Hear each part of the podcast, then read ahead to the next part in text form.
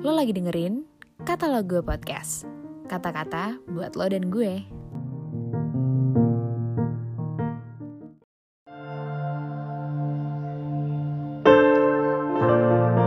Halo teman-teman semua, gimana nih Sabtu pagi kalian?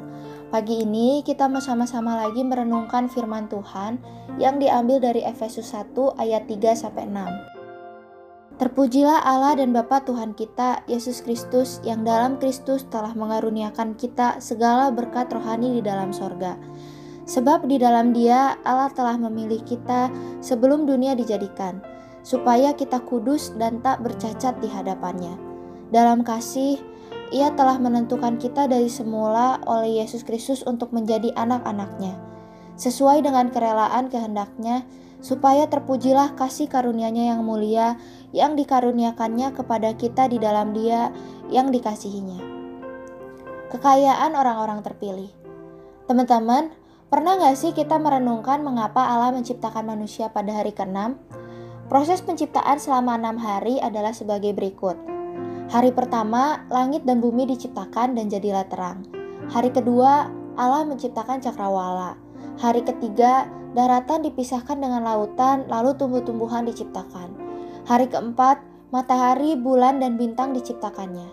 Hari kelima, binatang di lautan dan burung-burung di udara.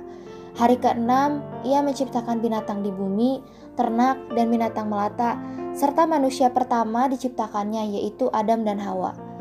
Ketika manusia diciptakan, segala sesuatu kebutuhannya sudah disediakan oleh Allah. Manusia nggak perlu lagi menanam dulu karena Allah sudah menyediakan semua kebutuhannya. Seperti ketika Adam diciptakan, ketika kita dilahirkan kembali, Allah juga sudah menyediakan segala kebutuhan kita. Segala berkat di surga sudah Ia berikan. Allah yang menyamin segala kebutuhan kita. Benarkah demikian? mengapa kita juga belum mengalaminya? Kalau sepertinya kita belum mengalaminya, firman Tuhan itu iya dan amin, dan pasti akan terjadi. Sepanjang kita terus ada di dalam kehendak dan rencananya, penyediaannya pasti terus tercurah. Ingatlah, berkat Tuhan itu selalu tercurah. Allah nggak pernah menahan berkatnya. Allah sudah menyediakan semuanya untuk kita. Tapi bagaimana mengalaminya? kita harus terus membangun hubungan yang intim dengan Allah melalui darah Yesus. Kemudian, hidup dalam kehendak Allah. Itulah kekayaan orang percaya.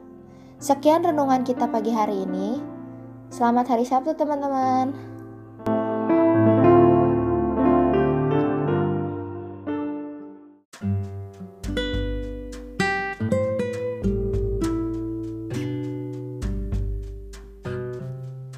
Thank you udah dengerin podcast ini. Jangan lupa untuk follow dan share juga ke teman lo yang lain.